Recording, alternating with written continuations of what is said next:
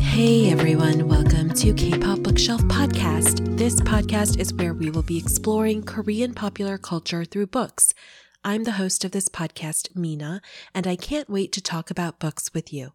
I love live performances. Even before I was interested in Korean music, I love to see live theater, Broadway shows, ballet, opera, pop, and rock concerts. Experiencing art with others is, to me, a transformative and exhilarating experience. Just like when you try to take a picture of something incredibly beautiful, but the real beauty doesn't come through on the actual picture, there is something about live performance that can be approximated, but can't actually be replicated outside of being there live. The book that we are taking down from the bookshelf today is K pop Live Fans, Idols, and Multimedia Performance by Sukyoung Kim. Content warning that I will be making references to stalking, blood, and anxiety in this episode. Professor Kim is a professor and the head of theater and performance studies at UCLA here in the United States. She published this book in 2018 and is an expert in K-pop. She's been interviewed for other media outlets as a K-pop expert. She was also a panelist at KCON. And if you don't know what KCON is, it's a huge K-pop convention, and we'll talk about it more later in this episode. She's attended a lot of K pop events such as concerts, conventions, exhibits. She's interviewed people in the industry and spent time with fans both online and in person. Just a quick note here that because this book was published in 2018, artists who debuted or rose to prominence after that year are not really mentioned as much, and the statistics and facts she mentions were current as of the time that she wrote the book. So, if you're wondering why specific artists' achievements aren't mentioned, it's because those achievements hadn't occurred at the time that the book was written. Before we delve into this book more, I want to address one concept that Professor Kim mentions frequently throughout the book. And this concept is called heung. And so sorry if my pronunciation is incorrect, but the romanization is H E U N G. So if you look up heung, it's just defined as fun, basically. But according to Professor Kim, the meaning is so much more than that. But it doesn't have a direct translation in English. Professor Kim describes it in this way, quote, can be roughly translated as spontaneous energy stemming from excitation, inspiration, play, and frolicking, end quote. Basically, it's the feeling one gets when they're really caught up in a performance or when they're really excited about seeing their idol in person or being in close quarters with them. That feeling is heung, if, if I'm understanding this correctly. It's just this feeling of excitement, exuberance, and joy. Professor Kim goes into a little bit the history of both Korea and the history of K pop. One thing I found interesting was the reason why K pop took off even within Korea when it did and the way it did. K pop became very popular at the turn of the millennium, so in other words, the late 90s and early 2000s. As we've discussed in other episodes of this Hallyu season, this was a time when physical CD sales were down and online piracy, meaning online illegal downloading of music without paying for it, was extremely popular. Professor Kim says this was a time where tours, either in Korea or overseas, was, quote, almost non existent, end quote. For this reason, Korean music companies had to try and reach global music markets with K pop, which they started to do not with live tours, but with things like music videos and later YouTube.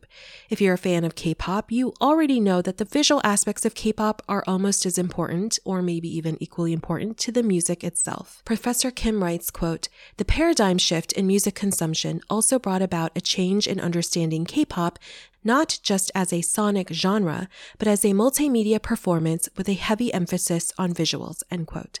This is why a lot of K-pop idols today have to be competent in multiple aspects of entertainment, not just singing and dancing, but sometimes also acting and being good on variety shows. This is also why there's such a big emphasis on visual aspects of K-pop. Another thing she mentions is the different economic and political times that people who were young in the 90s and early 2000s were living in. In my Hallyu Korean cinema episode, we talked about the 386 generation, which a lot of film directors were a part of. This generation, if you recall, were college aged during the time of the pro democracy protests in the 1980s. So a lot of people were politically minded and worried about their country, their leadership, and their rights. The generation that came after them, those who came of age in the early to late 90s, so late Gen X, early millennials to put it in American terms, they were not dealing with all that kind of upheaval. They were dealing with kind of more politically stable times, especially after the IMF bailout. Professor Kim writes, quote, The generation of people who enjoyed K-pop were the generation after the 386 generation, the first generation to not experience all those historical hardships directly, end quote. She also says, quote, if they, K-pop fans, happen to be Koreans, they are also capable of wiping the slate clean to move on from their parents and grandparents, whose lives were directly affected by the turbulent forces of war, division, the democracy movement, and economic upheavals. For most fans, K-pop is not all about political or historical burdens. It is about here and now and the creation of unprecedented connections with the rest of the world. End quote. Also, if you listened to my episode about gaming, you know that tech played a part in the Hallyu wave, since the Korean government heavily invested in internet access for its citizens. And this book also talks about how wired Korea was for its time and how tech played a part in the spreading of Korean culture, aka Hallyu, during that time. So, one thing to note in this book about live performances is that according to Professor Kim, it's widely accepted that the Hallyu wave really kicked off when HOT had a Beijing concert in the year 2000. An article from the Korea Time notes, quote, HOT's solo concert held in Beijing in 2000 was the point when the term Korean wave started to be used conventionally. An audience of approximately 12,000, with Chinese teenagers accounting for about 90%, attended the show, in the early 2000s, a subculture fandom in which groups of fans obsess over their idols was formed. End quote. So it was a live performance that really got the term Hallyu going in the media. So again, the title of this book is K-pop Live, and so the focus of the book is therefore live performance. At the time of the book being written, groups like EXO were performing to large audiences in the US. One thing Professor Kim quotes in the book is, quote, Big Bang's Made tour in 2015 and 16 ranked as one of the top 10 grossing tours in the United States in 2015. During the first half of 2016, Big Bang became the band to attract the most live concert attendees in Japan, the second largest music market in the world, end quote. But aside from just plain statistics about the growing emergence of live concerts in K-pop, the book also talks about the use of tech in creating a live or quasi-live experience. Professor Kim writes, quote, in this heavily mediatized environment, the question of what is live becomes a question of how we live our lives as increasingly mediated subjects, fragmented and isolated by technological wonders, while also yearning for a sense of belonging and aliveness through an interactive mode of exchange that we often call live. End quote. She wrote this before the pandemic, but I found this analysis to be very interesting in the time of the pandemic, where fans have been increasingly connecting with idols through online concerts and video chats. We have also seen a rise in platforms such as Bubble and Weverse, where you can get posts and messages directly from artists. These types of interaction are also a type of idols being or performing live. In her analysis of the EXO concert she attended in 2016, Professor Kim documents the event almost like an anthropologist. She writes about both the good and bad aspects of her experience, and I find her descriptions of live events to be really cool. So I'm going to read this one passage to you. Quote, I had eagerly anticipated the EXO live concert, but as it progressed, my sense of the immediacy of being there gradually turned into frustration. I had to squint in order to discern through the dense crowd the minuscule bodies of eight performers on stage, all of whom appeared no larger than Tinkerbell from the loge, that's what they call those upper level box seating areas in theaters, by the way, where I was seated. My frustration stemmed not only from a middle aged person's declining vision, but also from the betrayed promise of a live event that was supposed to guarantee the experience of intimacy and co presence. I just found it really funny because I often see things in K pop Twitter where they talk about, oh, there's not a single bad seat in the house if you go to a so and so concert, or it's you're just lucky to be breathing the air as your fave or, or whatever it is. And I think that is true, but there's also like this very real sense of physical uh, toll from like standing for a long time or standing in a line for a long time or just waiting and you're bored and your anticipation grows into impatience. And then maybe you get there and you're like, oh, I can't really see them. And this is not exactly as like awesome as I hoped. It's just funny because I feel like I can see both sides of it. Fans who insist that there's not a single bad seat in the house no matter what, and then her frustration with being like, wait, they're they are so tiny, I can't even see them. She later goes on to talk about the large screens around the stage behind the performers, what is often referred to as VCRs. For those of you who don't know, to give the performers a chance to change, a minute to rest, and get ready for the next performance, K pop concerts typically have these moments where they show these pre recorded videos so the audience has something to watch while the performers are backstage. These can sometimes be like comical skits or maybe a semi music video of a song that they aren't going to actually perform live at this particular concert, but is on their current album. Along with VCRs, you often have a ment, which is like when they talk to you and they address the audience and they try to interact a little bit with some of the people who are there, or they might play games and it's just like a break for them to not have to be like dancing information and singing. Uh, it gives other members a chance to change or get ready if there's going to be like a solo stage or a unit stage or someone's going to come and perform a cover or just do like a dance number. It gives people time to rotate on and off stage. If you follow me on Instagram, I posted a clip from the very beginning of a show I attended for BTS's Love Yourself tour back in 2018. It was before the group was on stage. They showed a VCR on these huge screens and also had pyrotechnics going to get us super hyped for the concert. It included a montage of them performing spliced together with close ups of individual members in their stage outfits. Those were pre recorded. At the end of the video, the real life BTS members popped up from a trapdoor in the stage stage. It was super exciting and the crowd was going wild.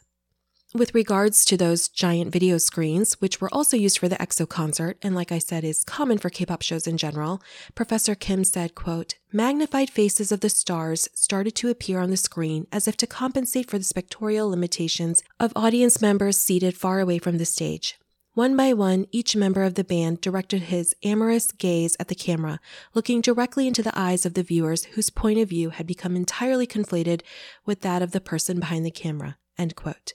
You can see that in my Instagram video as well, where you see the members of BTS wearing their stage costumes, the details of which are kind of hard to see if you're at a distance, and they're looking directly into the camera and they're looking right into your soul, is kind of like what it feels like when you're there. Professor Kim wrote, this is, quote, quite illustrative of how vision and the intimate feelings of live interaction with others are produced in today's YouTube videos, end quote. I think we also get those intimate feelings of live interaction when idols go on Instagram Live or YouTube Live or V Live and conduct those video fan calls, right?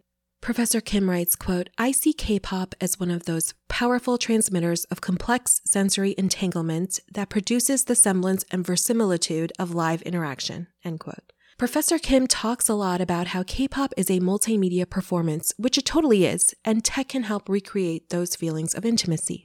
But what even is live? In K pop, video and recorded performances can't be separated from live and in person performances. Professor Kim talks in the book about the efforts K pop companies make towards live performance and perfecting the way that idols come across on screen. She interviewed former trainees for big companies who mentioned that singing and dancing is constantly monitored back by the performers who watch video recordings of their performances. Trainees are also evaluated this way, if you recall what former trainees I mentioned in my Shine by Jessica Jung episode. It's extremely important how idols look on screen, not just on a live stage, according to Professor Kim's research, and she notes the emphasis K pop puts on digital performances. You can definitely see that if you note that there are often official music show fan cams, such as solo fan cams, music videos which are performance version, the 4K version, the dance practice version, and so on. They wouldn't make all those if K pop fans didn't consume them all. In her research, Kim points to others who claim live performance can't be saved or documented properly, and others who argue that that's not necessarily true, especially with emerging tech. There's no purity of live performance.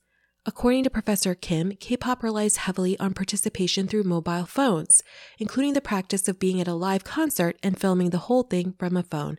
Who else is guilty of that? I mean, I do that. She says that such fans, quote, thereby bring media intervention into the unfolding live event, making it difficult to categorically separate live from mediatized, end quote. So mediatized is a term she uses a lot in the book. She defines that term as, quote, often interchangeable with digital, end quote, and, quote, pertains to the media platform used for audiovisual presentation, end quote.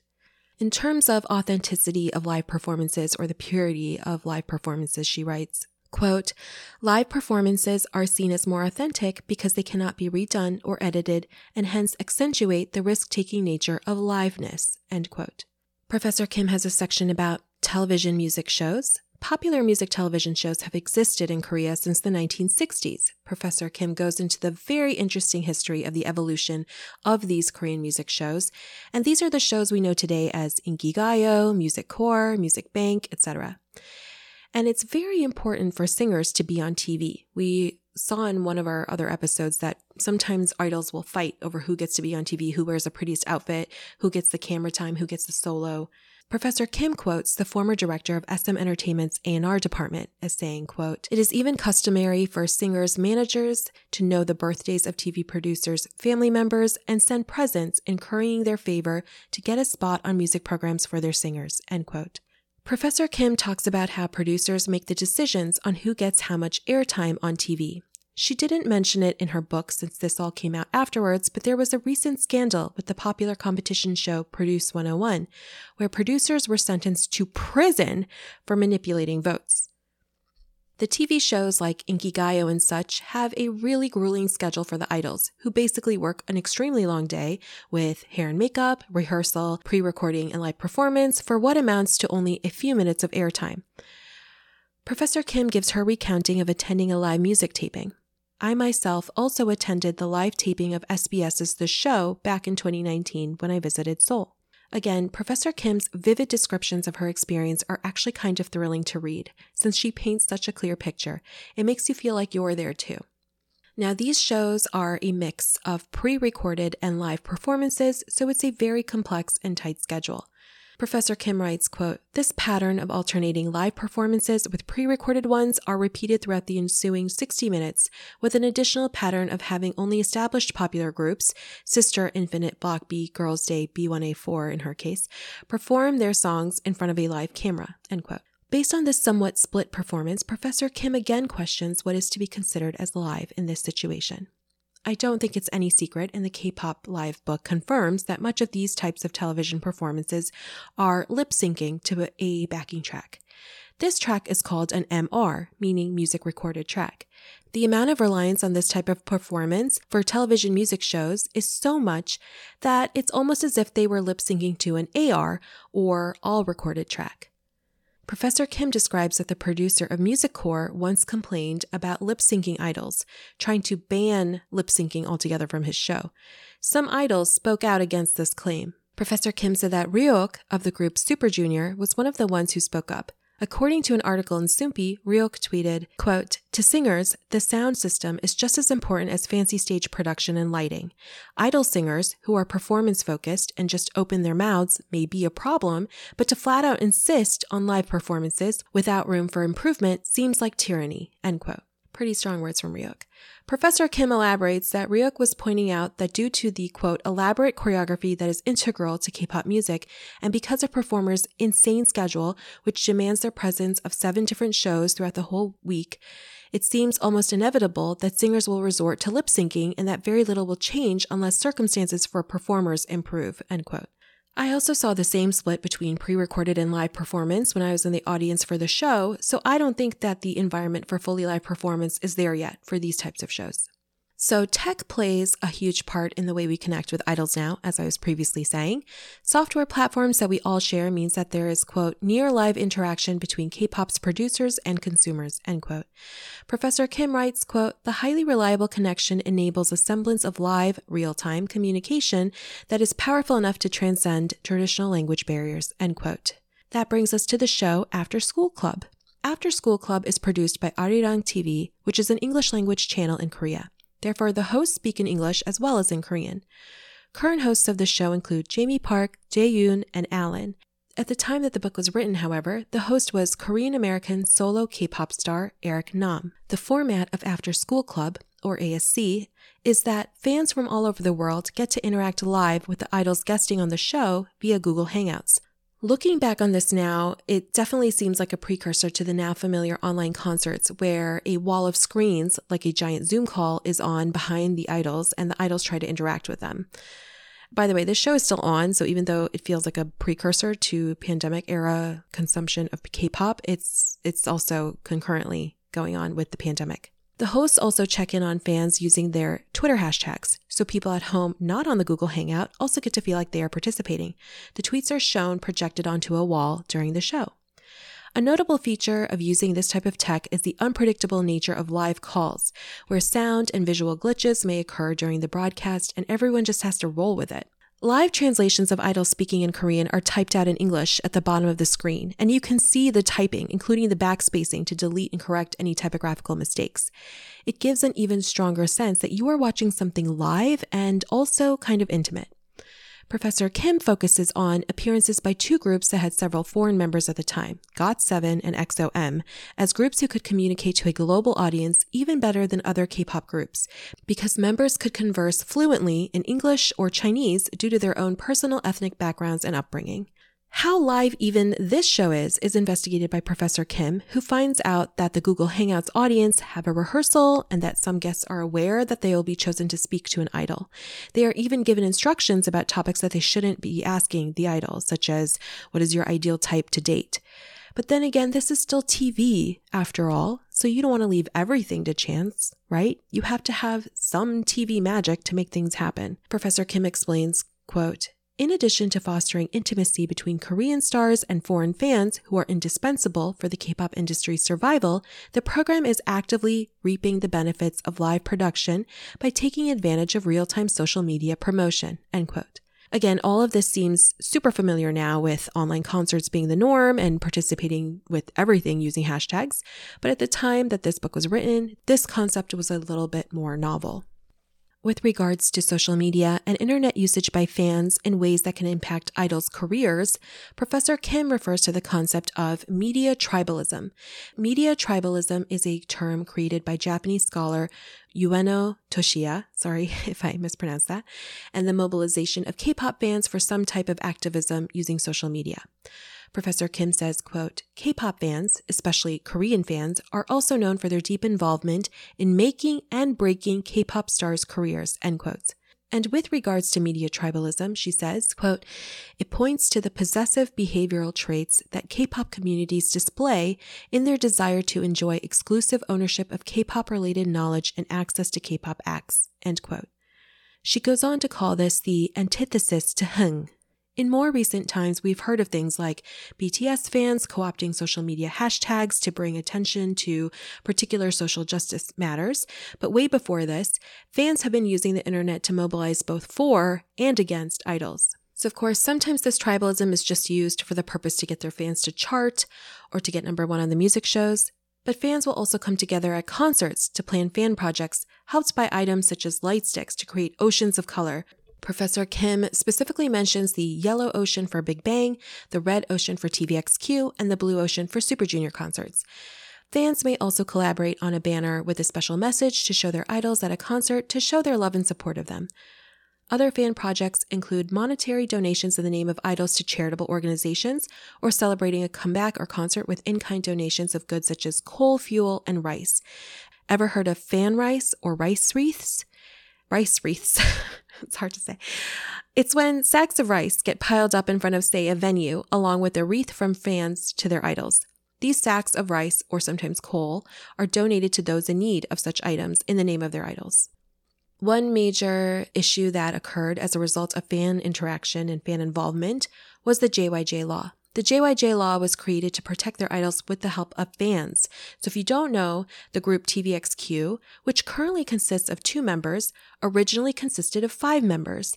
But in 2009, due to finding their 13 year long contract with their company, SM Entertainment, unfair, three of the members sued SM and ultimately ended up leaving the group. Those three members of TVXQ formed a new group called JYJ. A journal article states, quote, as soon as the JYJ members filed the lawsuit, many JYJ fandoms, both inside and outside Korea, formed a group called People Who Are Against SM's Unlawful Contract, end quote. The article goes on to mention that the fans circulated this petition and got it sent to the government. This is where that whole slave contract thing, and so sorry for using that term, but that is the way it's known, unfortunately. That's how that contract situation came into the public consciousness. The court ruled in favor of JYJ, and this was considered a victory not just for JYJ, but for their fandom, who had mobilized on their behalf.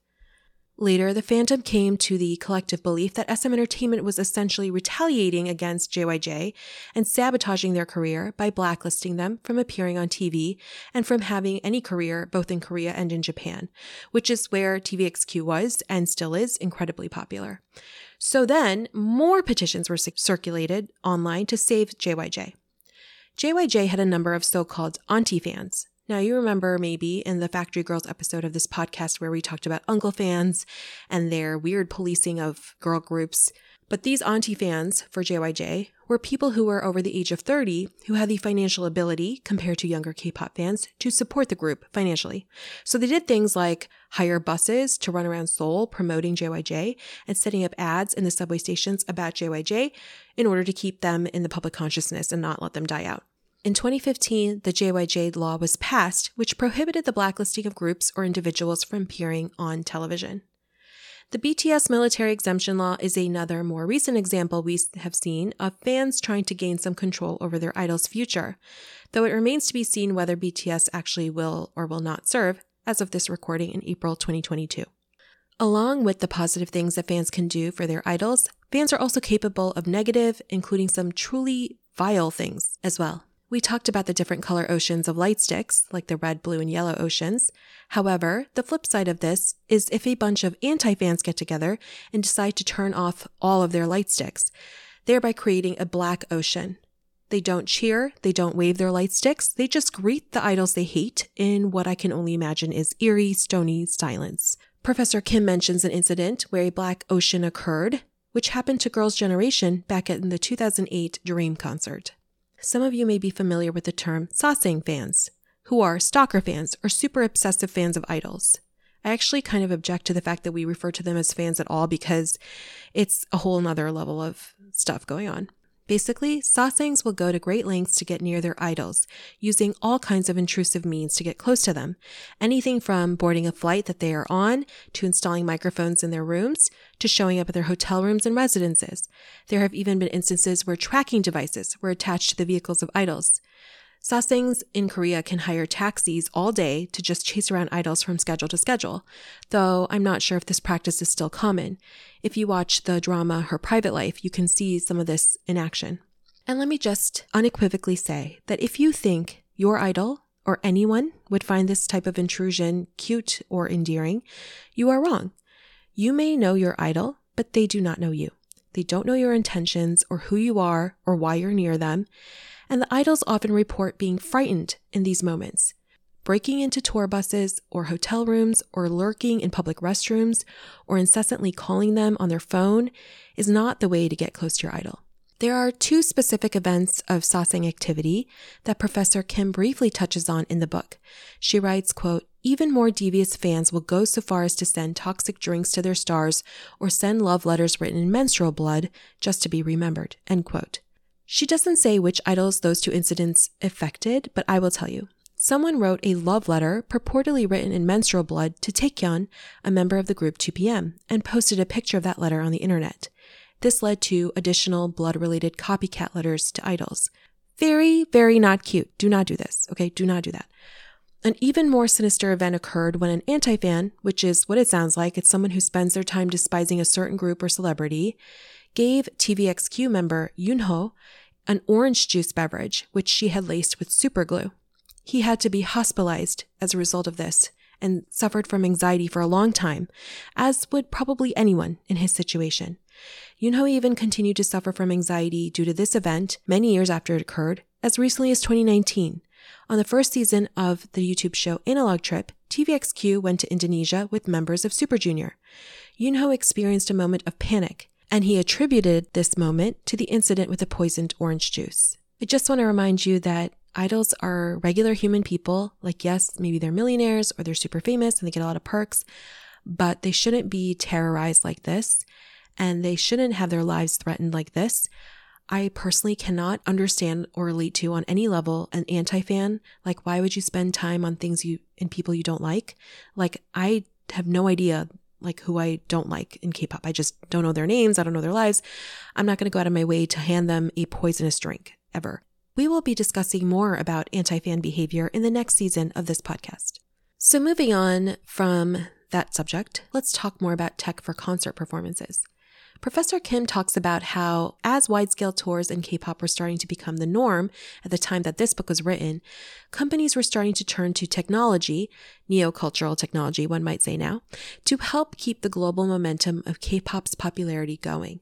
She describes companies using holograms of their idols including YG and SM Entertainment. SM was doing showings of hologram musicals starring idols from their company. She quotes English singer Emmy the Great as saying that holograms can do the work for singers in the future.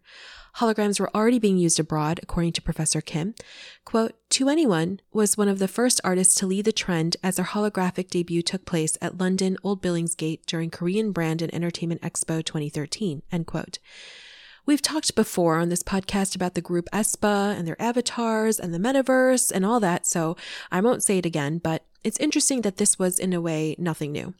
By the way, if you liked my episode on Pop City in Korea and the selling of place, Professor Kim describes her visit to SM Town and COEX, which by the way is no longer there, and I just really love the way she described these experiences, even if she seemed a little bit baffled by fan behavior. Finally, towards the end of the book, Professor Kim recounts her experiences attending KCON, a K-pop convention. Quote, a music concert, a merchandise convention, Korean culture workshops, and fan festival all at once, KCON provides something for everyone, end quote. So KCON are multi-day events with chances to meet your idols, panels where people give talks and workshops, dance parties, booths selling goods, including Korean food and beauty products, and concerts and dance parties in the evenings. Korean companies such as CJ ENM and Mnet helped to put the event on, and KCON has taken place in multiple cities and various countries. Professor Kim discusses KCON in incredible detail, and she herself was a panelist at at least two KCONs. She talks about how KCON demonstrates a commodification of fans' love and of their affected labor, as they use social media to hype up KCON and also use KCON to hype up their own selves, such as their own blog or fan club or YouTube channel or whatever it is that they do. Even Professor Kim notes that she wanted to appear at KCON in order to promote herself as a K-pop expert and also get the opportunity to research this very book. She also talks about fans being able to pay to get closer to their idols, hence the commodification of their love, since KCON offers things like red carpet events with the idols and artist engagement sessions. But it all comes back to the live performance and Professor Kim's wonderful descriptions of these experiences. Describing a KCON performance from Super Junior at KCON LA 2015, Professor Kim said, quote, hands reached out in the air as if hoping to touch the aura of presence in the same time and space with the gleaming stars. At least in that moment, they were breathing the same air with their adoring fans, a rare instance of intimacy made tangible in the magical pulse of a live concert, end quote. I just really loved how she described live concerts and touching the aura and you know, breathing the same air and having this instance of intimacy. And I find that to be a very apt description, at least for me, for live concerts. Like everything else, KCON was sidelined during the pandemic and moved to an online format, but it will be making steps to come back this year. In conclusion, this was another academic book about Hallyu. There are so many, which had some very interesting information and some very well written parts. And just my own thoughts here, I personally don't think it matters much whether live is really live live or manufactured live or virtually live. I just think it's important to engage in K pop in a positive manner with other fans and groups and not spend your time and energy in a negative way or in a way that will be dangerous to you or to others. If you are able to go to a concert this year or during the pandemic, I just want to remind you that there have been instances where the tours have had to be cut short due to the idols falling ill with COVID. And so I hope you will please wear your mask to protect yourself and protect those around you. And I hope you feel a lot of heung while you are out there. As a reminder, you can reach me on social media on Instagram at Kpop Bookshelf Pod, as in podcast, and on Twitter at Kpop Bookshelf. You can also email me at kpopbookshelfpod at gmail.com. Be sure to check out my blog to see the sources I used for researching this episode. The links in my bio and show notes will take you there. Special thanks to AO for designing my blog. As always, if you enjoyed today's episode, please tell a friend about this podcast. Okay, thanks. Bye.